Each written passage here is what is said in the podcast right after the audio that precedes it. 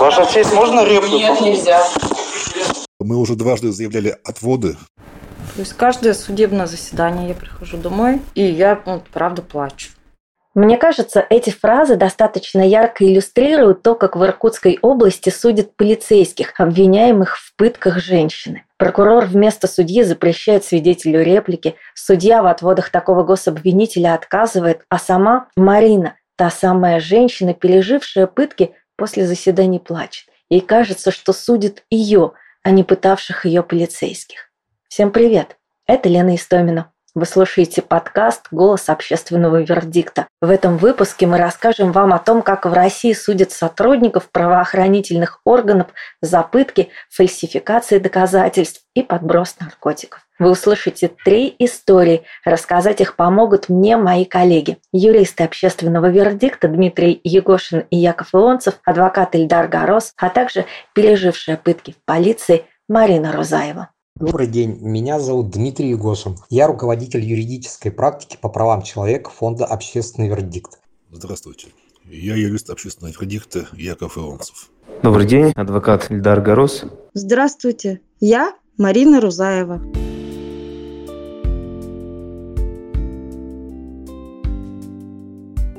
2 января 2016 года домой к Марине Рузаевой и Павлу Глущенко постучались полицейские. Они сказали, что им нужна помощь в раскрытии преступления и нужно, чтобы Марина посмотрела фото подозреваемых в недавно совершенном убийстве, которое произошло в соседнем дворе. Павел предложил отвезти Марину на своей машине, но полицейские его заверили, что в этом нет необходимости. Павел вспоминает, что один из сотрудников, Александр Корбат, дал ему слово офицера – с головы Марины не упадет ни один волос. Марину свозят в отдел и вернут домой в целости и сохранности. Шли часы, Марина не возвращалась. Позже она расскажет, что в полиции ей надели на голову пакет, пристегнули наручниками к лавке и стали избивать, в том числе электрошокером. Били по голове до потери сознания. Полицейские требовали признаний в убийстве соседа. Потом врачи зафиксируют у Марины ушибы мягких тканей головы, задней поверхности шеи, грудной клетки, ног, предплечья, электроожоги. Но перед судом полицейские, обвиняемые в пытках Марины Рузаевой, предстанут только в конце 2020 года. Кому предъявили обвинение, рассказывает Яков Ионцев. По делу о пытках сейчас трое подсудимых. Это Гольченко Станислав, это Корбут Александр и Самойлов Денис. Двое из них – действующие сотрудники уголовного розыска, и третий – уволенный из органов внутренних дел по выслуге лет. Обвиняются они в совершении преступления статья 286, часть 3, пункты АБ. Это превышение должностных полномочий, совершенное с применением насилия и специальных средств. Яков, объясни, пожалуйста, почему так долго дело не доходило до суда? Я полагаю, что здесь комплекс причин. Во-первых, действительно дело сложное. Необходимо провести было э, ряд экспертиз сложных, э, которые занимали большое время. Во-вторых, э, мы считаем, что уголовное дело на начальном этапе, по крайней мере, на начальном этапе, расследовалось необъективно, и поэтому уголовное дело долгое время, необоснованно долгое время было бесфигурантным. Был сфальсифицирован протокол изъятия одежды Рузаевой, мы полагаем, что а, следствием этого была подмена одежды, но это э, наше предположение, мы, к сожалению, не можем это доказать, потому что нам э, нечего и не с чем сравнить. А, тем не менее, на одежде, которая имеется в деле, отсутствуют какие-либо следы преступления, а, в то время как мы полагаем, что на одежде, которая была изъята изначально, такие следы э, были, и эти следы могли бы подтверждать вину а, злодеев. Также была, например, утрачена скамейка, которая а, также могла нести на себе следы преступления, которые пристегивали а, Рузаеву, как она сама поясняет. В-третьих, в 2018 году Усольская прокуратура вернула дело для дополнительного расследования. То есть следствие уже было готово направить дело в суд, но прокуратура э, это сделать не позволила. Поскольку возвращение дела для дополнительного расследования обжалуется только вышестоящему прокурору, то очевидно, что какие-то перспектива обжалования отсутствует. Из пунктов 2 и 3 мы можем видеть, что какое-то объективное расследование дела и принятие по нему законного решения, законного и обоснованного решения э, стали возможным только после того, как дело было изъято из компетенции устройственных правоохранительных органов. Уточню, Яков рассказал о том, что во время расследования пыток Марины Рузаевой были сфальсифицированы доказательства. Это произошло, когда Марина только обратилась с заявлением в Следственный комитет. Пытки поручили расследовать следователю местного отдела Следственного управления Сергею Лысых. Но он подошел к заданию своеобразно и сфальсифицировал доказательства в пользу полицейских. В итоге он сам стал фигурантом уголовного дела, и в этом году, в марте, суд признал его виновным, приговорил к трем годам условно и запретил работать в правоохранительных органах два года. Яков, а согласен ли ты с приговором? Будет ли приговор обжаловаться? Что касается вынесенного на днях в отношении лысых приговора, то мы считаем его необоснованно мягким. Мы считаем, что приговор должен быть более жестким, и мы будем этот приговор обжаловать. Почему мы считаем приговор необоснованно мягким? Во-первых, Лысых очевидным образом в содеянном не раскаялся. Он всячески стремился избежать ответственности за содеянное. Он даже э, указывал на вину конкретного следователя, который будто бы сфальсифицировал протокол допроса Лысых, э, в котором он сообщал о принадлежности ему этого протокола. Я, я имею в виду протокола осмотра предметов. А что касается протокола фальсификацию которого Лысых признавал, то да, э, даже здесь он стремился уйти от ответственности, он настаивал на том, что в его действиях отсутствовал состав преступления. Фактически он э, излагал версию, которая уменьшала его э, вину. То есть, э, по его версии, даже если отбросить в сторону вопрос о том, что якобы не было состава преступления, но тем не менее, э, по его версии вырисовывалось, что преступление им совершено ситуативно, практически по глупости. Э, в то время как из материалов дела видно, что фальсификация протокола была им задумана изначально. В общем, мы считаем, что позиция прокурора 4 года лишения свободы реально была вполне обоснована, и на этом наказании мы будем настаивать. Любопытно, что судили следователи Лысых во второй раз. Первый раз, а это было год назад, судья Виктория Широкова, того же Усольского горсуда, оправдала сотрудника Следственного комитета, посчитав, что он совершил не преступление, а проступок. В феврале 2020 года в отношении Лысых уже был вынесен приговор. Приговор был оправдательный. Суд посчитал, что, несмотря на то, что Лысых действительно совершил все то, в чем его следствие обвиняло, тем не менее в его действиях нет состава преступления. Если бы этот приговор вступил в законную силу, то Лысых имел бы право на реабилитацию, соответственно, он мог бы взыскать компенсацию за якобы незаконное уголовное преследование. В действительности этого не произошло, поскольку мы обжаловали приговор, и суд апелляционной станции с нами согласился и приговор отменил. Имея опыт, так скажем, соприкосновения с Усольским городским судом по делу Лысых летом 2020 года, когда генпрокуратура утвердила обвинение троим полицейским, пытавшим Марину Розаеву, и дело было передано в суд, защитники потерпевшей попросили перенести суд над полицейскими в другой город, где у обвиняемых нет неформальных связей и возможности помешать объективному и справедливому ведению судебного расследования. Но правозащитникам отказали. Мы добивались изменение подсудности обоих уголовных дел и по пыткам, и по э, фальсификации. Тем не менее, нам отказали в удовлетворении соответствующих ходатайств, и сейчас оба дела рассматриваются Усольским судом. Точнее, уже одно дело рассматривается Усольским судом, второе дело все же рассмотрено. Да, действительно, мы считаем, что рассмотрение дела проводится также не, э, не объективно. Прокурор, по сути, несмотря на то, что он формально является стороной обвинения, тем не менее, он фактически выступает против интересов обвинения, против интересов потерпевшей. По этому поводу э, мы уже дважды заявляли отводы, мы были вынуждены это заявить, но суд нам отказал. Э, кроме того, судья систематически нарушает права Рузаевой как потерпевшей. Это уже стало основанием для подачи четырех жалоб в квалификационную коллегию. Ну, то есть э, мы считаем, что да, действительно, наши опасения подтвердились, что рассмотрение дела судом осуществляется необъективно и, возможно, это в итоге приведет к вынесению необъективного приговора. По крайней мере, мы этого опасаемся.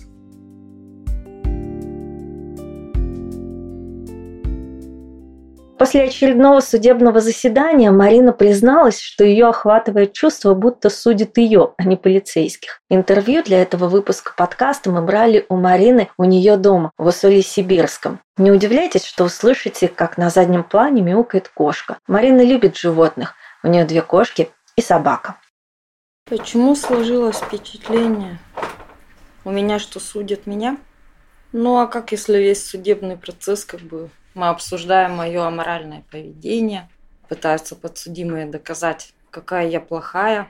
Все вот эти клеветнические показания свидетелей, которые приходят почему-то со стороны да, прокурора, сотрудники, полицейские, которые явно заинтересованы выгородить своих коллег, собирают всякую ерунду практически каждое судебное заседание. Причем это все не пресекается ни прокурором, ни судьей.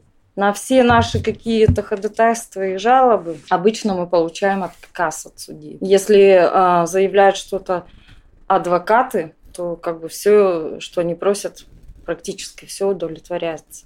Я считаю, что суд Усольский городской, как мы и говорили в своем ходатайстве, когда просили передать дело в другой суд, в любой другой, но не рассматривать его как бы в Усоле, просто заинтересован в исходе дела. Ну, я думаю, не в положительную для меня сторону. Поскольку они много-много лет, подсудимые, работали оперативниками, соответственно, приводили в суд, да, э, каких-то подсудимых, да, по роду деятельности им приходилось работать с судьями, с прокурорами, с теми же. И, в общем-то, у них все равно какие-то отношения служебные, они постоянно на протяжении много-много лет существовали. Прокурор в суде, не, ну, мне кажется, даже элементарное правило каких-то поведения, да, при встрече там поздороваться. Она не здоровается с нами. То есть я здороваюсь с ней, она отворачивается. Демонстративно здоровается с подсудимыми, с их адвокатами. Вот. Мы когда начали э, когда спросили прокурора о том, подтвердите свои полномочия, то есть прокурор нам ответила, что была создана следственная группа прокуроров, и прокурор Шергин поручил ей вести данное судебное заседание, что у нее есть необходимые полномочия присутствовать. Когда мы начали копаться, кто же входит в эту группу прокуроров, в общем-то, нам стало известно уже, не помню с каких источников, о том, что в эту группу прокуроров входит прокурор э, Зарецкий, который ранее был руководителем Следственного комитета города Усолье-Сибирска и являлся родственником подсудимого Самойлова. Ну, то есть э, я вот, мне, мне кажется, что он заинтересован просто в исходе дела коли он в нашей группе состоит. Но как-то э, на жалобу нашу в Генеральную прокуратуру ответ пришел о том, что не установлено, что данный прокурор входит в следственную группу, хотя нам было до, до, достоверно как бы известно об этом. Ну, то есть э, наш источник, который нам сообщил, он не, вообще-то навряд ли наврал. А вот. Далее как-то раз мы заходим в суд, и видим такую картину. Э, стоят наши представители, значит, судимых, адвокаты. А возле прокурорского кабинета кабинет открывается, выходит этот самый прокурор Зарецкий и передает пачку документации адвокатам подсудимых. Ну, как бы, что он там передавал? На этот, э, по этому поводу нам прокуратура также генерально ответила о том, что по данному факту с с прокурором проведена какая-то там консультация. Ну, в общем, что больше такого не повторится, идите лесом, простым языком. Поэтому я считаю, что прокурор просто заинтересован в исходе дела, по от этого ее вот такое вот поведение. А как вы себя при всем этом чувствуете? Состояние ужасное. То есть каждое судебное заседание я прихожу домой, и я, вот, правда, плачу. Ну, потому что это невозможно. Без вины человек виноватый. Я сижу и постоянно чувствую какой-то прессинг со стороны прокурора, адвокатов и самой судьи. То есть я постоянно вынуждена оправдываться в том, в чем вообще никак, ну, как бы не виновата. В том, что я там не такая плохая, как говорят вот свидетели, вот эти же сотрудники полиции. Э, в том, что я не, не была там на каких-то комсомольских проспектах в пьяном состоянии, не, не, не обзывала себя Марина Юрьевна. И много-много моментов, где постоянно ставят ситуацию так, что... То есть у нас подсудимые ушли по 51 статье. И задаются-то в основном вопросы только ко мне. А вопросы у нас одни. То есть прокурор, э, защитники занимаются тем, что они доказывают, что я плохая. Ну ладно, допустим, я плохая, но какое отношение это имеет к моему избиению? Ну, плохая я, много людей плохих. Они знали, куда они шли. Они шли работать в органы внутренних дел, где по роду деятельности общаются с разными людьми разных социальных статусов там, и характера и все остальное прочее. То есть они должны готовы к этому быть э, психологически знать, мне кажется, подход к любому человеку. Для чего его бить, чтобы получить то, что им нужно? Издеваться, мучить, а потом садить на годы. За решетку? Ни за что. Я не знаю. Да, я чувствую себя в этом суде обвиняемой. Потому что я считаю, он проходит односторонне. Я считаю, что это ну, как игра как бы в одни ворота где я сижу, и меня иной раз с моим представителем, да, как будто нету. То есть мне нарушаются мои права, мне запрещают аудиозапись. А при этом это исходит ходатайство от прокурора, который должен защищать мои интересы. Mm. Это ходатайство поддерживают адвокаты и поддерживает сама судья, удовлетворяет его. Далее происходит что? А нас как будто в суде нету вообще защитники встают и начинают спрашивать у прокурора, у, прокурора, у судьи, а как бы им технически вот, э, как бы это оформить, чтобы запретить мне, я так и не поняла, что они хотели интернетом мне пользоваться, запретить телефон забрать, изъять или что, или как.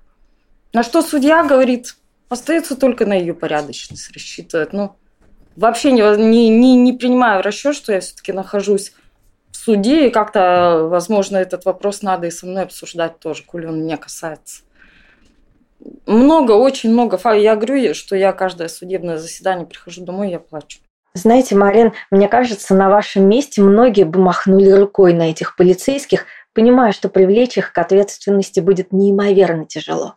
Были же жалобы, да?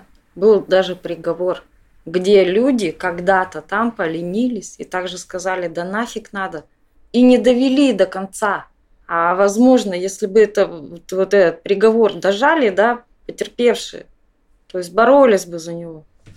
Не была бы избита я, не, не было бы там э, вот этой фальсификации усых, не была бы куча вещей, о которых мы знаем, но они не доказаны, потому что люди не, не дожали.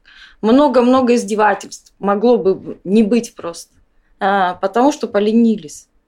То есть э, ну вот как, вот если я сейчас спущу, да, все с рук, они же будут дальше это делать, то есть они не остановятся. А подрастают наши дети, дети соседей. Не факт, что они каким-нибудь там образом чудесным не попадут вот к, к таким садюкам. Плюс к тому, что много-много фактов, тоже также недошатых людьми, где узнаешь о них, и вообще волосы становятся дыбом. То есть это не город дел, да, наш, который должен помогать, следить за правопорядком, защищать граждан. А пыточный какой-то концлагерь, как, как я не знаю, хуже, чем войну там у немцев. Но также не должно быть, это же время-то какое, где какие-то уже продуманы, продиктованы там умными головами а, нормы поведения, я не знаю, какие-то правила. И применяются вот такие вот недозволенные методы. Если мы сейчас спустим это все, ну, не факт, что завтра же они же и в нашу квартиру опять не постучат, и уже буду потерпевший не я, а Павел, допустим. Или кто-нибудь из соседей, или мои родственники. Я, я не могу это спустить. Просто потому, что я не могу, потому что я знаю, что это жестокие люди, это садисты, они будут делать это дальше. Я хочу, не, мне тяжело, мне очень бывают моменты, когда просто опускаются руки уже. И думаешь, и, и звонит человек и говорит, а вот со мной там сделали то-то, то-то, и те же ребята. И все думаешь, а ради чего им спускать? Ради того, чтобы они завтра испортили жизнь чьей-то семьи, потому что они бьют одного человека, страдают. Все его близкие. То есть после этого моей мамы обнаружилась, да, такая болячка, которая она неизлечимая болячка на нервной почве. И куча-куча-куча последствий последовало за этим, за всем. Поэтому не спущу я никогда. Сожгли баню, разбили Паше машину. Дальше будут какие последствия. И кто они такие, кто им дал право?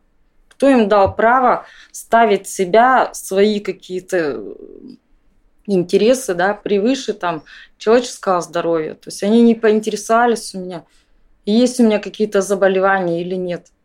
Они записали меня заранее, знали э, о том, что они приведут меня и будут там мучить. Заранее вписали, потом спрятали от людей, чтобы меня не видно было. Вот. Кто, кто такие эти люди, кто начинил им полномочиями не провести допрос, провести расследование, а избивать и, и мучить при этом, унижать. Им государство не дало такого права. Им государство сказало проводить расследование, проводить какие-то следственные действия, все, что положено.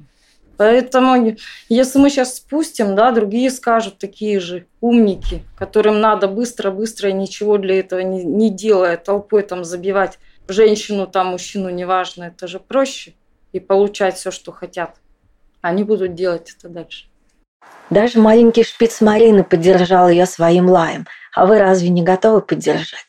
На одном из последних заседаний, к примеру, муж Марины представил суду справку из Усольской городской больницы, в которой указано, что ежегодно в период с 2014 года по 2016 из отдела полиции Усольский поступало в среднем по 250 вызовов в скорую медицинскую помощь.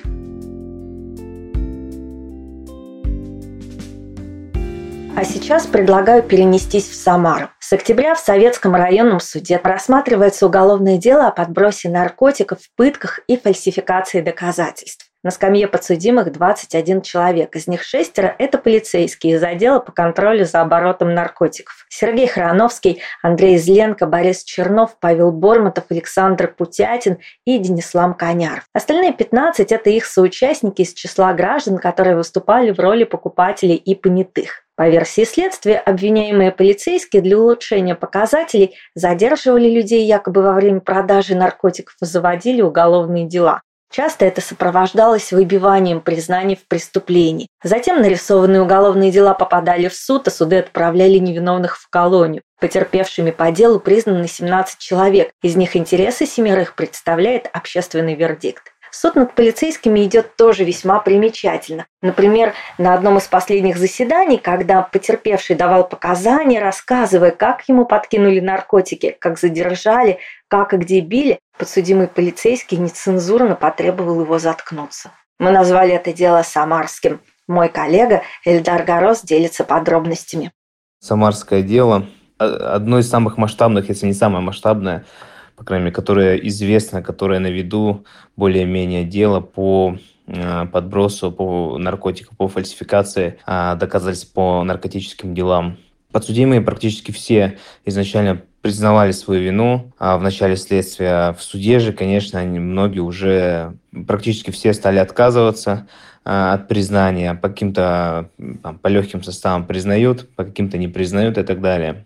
Поэтому сейчас позиция у них такая, а, что а, значит, потерпевшие были наркоманы, и на самом деле, что они э, действительно сбывали наркотики. Вот. И пытаясь, пытаются таким образом допрашивать потерпевших.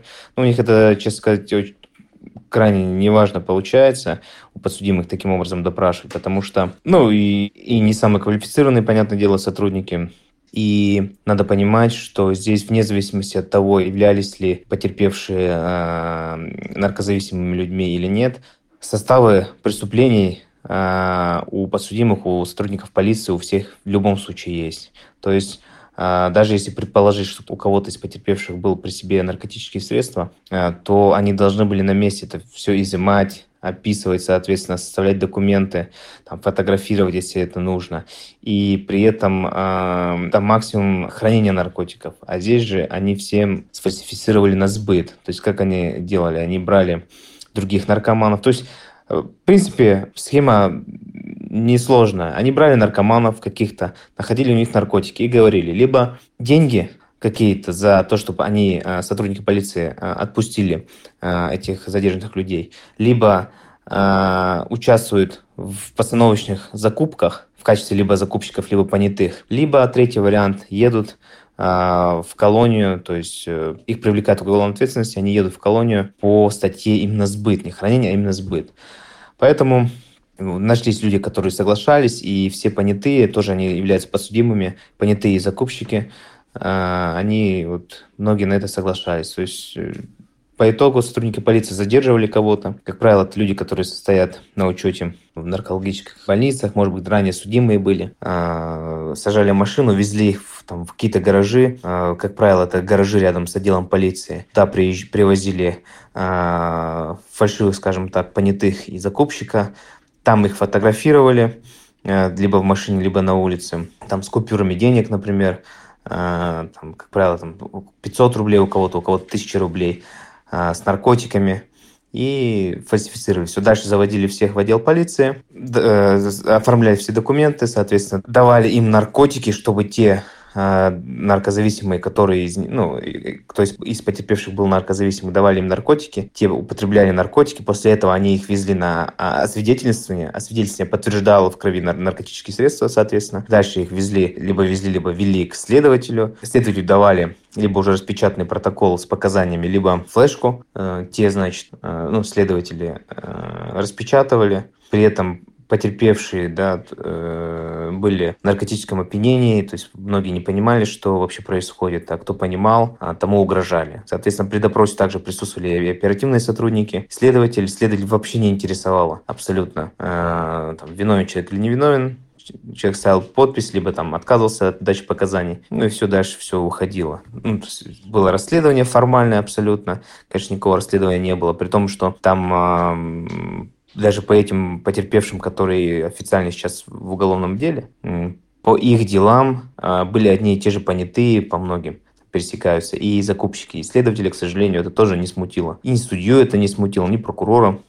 И таким образом а, происходила фальсификация. Сейчас мне подсудимые в большинстве своем находятся под подпиской. Э, часть из них, по-моему, там три или четыре человека э, под стражей, но и то э, они под стражей те, которые либо нарушили подписку каким-то образом, не пришли на суд, например, там есть один такой, не явился на суд, никому ничего не сказал, и судья э, отправил его под стражу. А двое других, они проходят э, обвиняемые по другим уголовным делам, соответственно, они под стражей. Потерпевшие почти все под стражей, потому что приговоры вступили в законную силу у всех, а у большинства. Многие уже там половину отсидели, сроки достаточно большие, с 4 лет там, до 10 лет. Здесь э, ребята, и молодые ребята, потерпевшие, у которых срок 10 лет, вот они находятся под стражей все практически. Кто-то кто даже умер, а, двое потерпевших точно умерло. Э, сотрудники полиции пока еще не давали показания вне процесса один из сотрудников сказал, что все э, на эмоциях, все все знали, из нас сделали козлов отпущения. Это на самом деле действительно так. То есть это не то, что эти сотрудники взяли, там, придумали, и вот э, начальство никто не знал. Э, начальство, мы уверены, что начальство знало, следователи знали, прокуроры знали, судьи тоже знали. Потому что невозможно не знать, когда ты рассматриваешь а, большое количество уголовных дел, и там попадаются одни и те же понятые, которых как бы должны быть форма... ну, по закону должны быть людьми, там, представителями общественности, которых вот там вышли на улицу, встретили. Невозможно одних и тех же встречать а, по многим уголовным делам и приводить. Закупщики одни и те же. Ну, это настолько очевидно было, но никому было это не интересно. Соответственно, начальство также утверждает изначально – в своих показаниях, данных на предварительном следствии, что они не знали. Но вот э, мы сейчас пришли уже к допросу свидетелей, мы будем их допрашивать, я думаю, сотрудников полиции, которые не являются подсудимыми, то есть это начальств, начальствующий состав. Будем узнавать, как они не знали, в кавычках, о том, что их подчиненные непосредственные э, участвовали в фальсификации уголовных э, дел, фальсификации доказательств.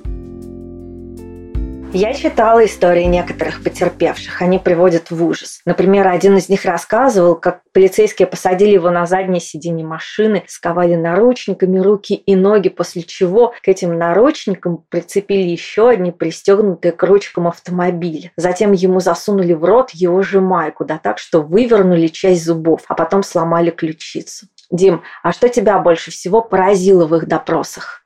Истории типичные, за исключением, наверное, там одного парня, а, который э, не привлекался к уголовной ответственности э, по наркотикам. Да? Ну, то есть, э, положа руку на сердце, надо сказать, что наши э, подопечные, они все так или иначе были потребителями наркотиков. Они все ранее судимые. Все истории у них здесь стандартные. Я там не занимался сбытом, меня вытащили из дома или там от друзей, привезли в отдел, дали подписать какие-то документы, и потом оказалось, при том, что они еще их обманывали, что якобы не сбыт им вменяют, а просили дать признательные показания по хранению наркотиков. Ну, те вроде как боялись, что полицейские на них могут надавить. А, у них была альтернатива. Либо вы подписываете документы по более мягкой э, части, ну, типа хранения, Э, если откажетесь от подписи, мы вам сейчас будем вменять тогда более тяжелую статью сбыт там особо крупных размеров.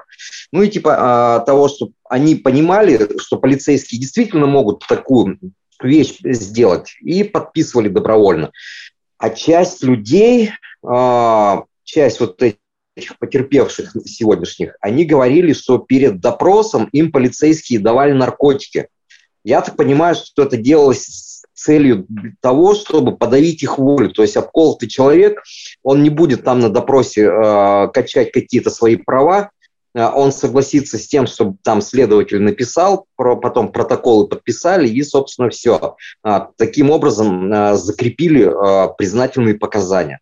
Вот, вот этот момент меня, ну, если не поразил, то, скажем так, удивил, наверное, такими вот новациями полицейских. То есть это не просто там какое-то запугивание, а это вот именно еще и э, угощение наркотиками, вот э, как я считаю, э, для того, чтобы действительно волю подавить вот этих вот задержанных людей. Я с таким раньше не сталкивался, честно говоря. Я много историй про э, наркотики слышал, подбросы и прочее, прочее. Но вот чтобы, чтобы так вот сотрудники, я не знаю, как это назвать, поступали по-дружески. В соцсетях, в СМИ самарское дело называют уникальным. Почему? В чем его особенность? Ну, уникально массовостью, наверное, все-таки, что огромное количество потерпевших, огромное количество эпизодов, огромное количество подсудимых. Э, то есть здесь вот прям вот, вот система показана, что не просто там полицейские фальсифицируют документы, а здесь вот она, сама система показана, как это все происходит как фальсифицируются доказательства по уголовному делу, как следователи закрывают глаза на такие дела. То есть в нашем деле проходят четыре следователя, которые э, занимались этим, ну как, ну назовем их пособниками, да, э, хоть они сейчас свидетелями проходят, но а, ну, ну, пособники на самом деле. Четыре следователя, э, один и тот же оперсостав одни и те же закупщики, одни и те же понятые. Э, фамилии вот прям крутятся. Э, раскрытие преступлений происходит именно э, в те дни, когда дежурят эти четыре следователя. Ну, в общем, и все на это закрывают глаза. Всем пофигу. Все, как бы, всех устраивает вот эта вот показушная система борьбы с наркопреступлениями. Ну и там дальше можно говорить, что и прокуратура также закрывала на это глаза или не закрывала, я не знаю. В общем, вот в этом деле ярко видна система работы. Самарское дело уникально, наверное, тем, что а, мы все прекрасно понимаем, практикующие адвокаты, юристы, да и в принципе люди, что это не какой-то эксцесс вот этих вот сотрудников полиции, а, а остальные работают кристально чисто. Мы примерно понимаем, что так и работает. То есть, э, во-первых, есть планы, надо выполнять палки, как говорится, э, у них. Э, эти планы, ну, то есть это раскрываемость надо где-то брать, а она считается, то есть если, например, сейчас у нас март 2021 года, то если в марте 2020 года условно 10 преступлений раскрыли, то в марте 2021 года должно быть 20 преступлений, чтобы была положительная динамика. Если меньше, то а, значит сотрудники плохо работают. Соответственно, отсюда и возникает желание таким образом повысить свои показатели, получить, возможно, премии, там, погоны и так далее, и так далее. При том, что эти люди искренне, я, я так понимаю, считают, что, ну, это все равно наркозависимые многие люди, и почему бы и нет. Да, то есть они абсолютно не, не, не ценят, скажем так, э, их как людей, э, и считаю, что можно делать с ними все, что захочешь. Тем более, что все сотрудники понимали, что ни следователь, ни прокурор, ни судья никогда в жизни там, э, им не скажет слова по этому поводу, хотя все все прекрасно понимали. Вот, наверное, этим уникально, что это дело вообще появилось, что оно произошло, и э, дело было действительно возбуждено, э, оно было доведено до суда, и я уверен, что э, будет приговор обвинительный, потому что ну, там показания потерпевших настолько четкие, ясные, и при том разные потерпевшие, и схема у сотрудников была плюс-минус одна и та же. То есть э, об этом договориться маловероятно, давать такие показания на какие-то уточняющие вопросы э, всплывают еще детали, и потерпевший очень подробно рассказывает. Ну, кто-то более подробно, кто-то менее подробно, поэтому я думаю, что здесь однозначно обвинительный уклон с учетом того, что э, сотрудники полиции изначально давали показания. Поэтому, наверное, вот э, этим это дело уникально, э, потому что такого массового дела, когда привлекали такое количество сотрудников полиции и их а, напарников, скажем так, в виде наркозависимых лиц, которые э, выступали понятыми, фальшивыми понятыми и фальшивыми закупщиками, но я в России еще не встречал. Вы слушали голос общественного вердикта, фонда, который помогает людям, пережившим пытки и насилие со стороны правоохранителей. В 2014 году наш фонд принудительно внесли в реестр иностранных агентов. А вообще мы работаем с 2004 года. Работаем по всей России, оказывая помощь безвозмездно. Если ваши права или права ваших родственников, близких были нарушены сотрудниками правоохранительных органов, вы можете получить в общественном вердикте юридическую консультацию, адвокатскую помощь, информационную правовую поддержку, психологическую помощь. Связаться с нами можно по электронной почте info.publicverdict.org, а также через мессенджеры в соцсетях или в телеграм-боте собачка контакт вердикт, нижняя подчеркивание бот. Если вы готовы поддержать работу фонда, сделать это можно на сайте myverdict.org. Спасибо, что слушали нас. До скорых встреч!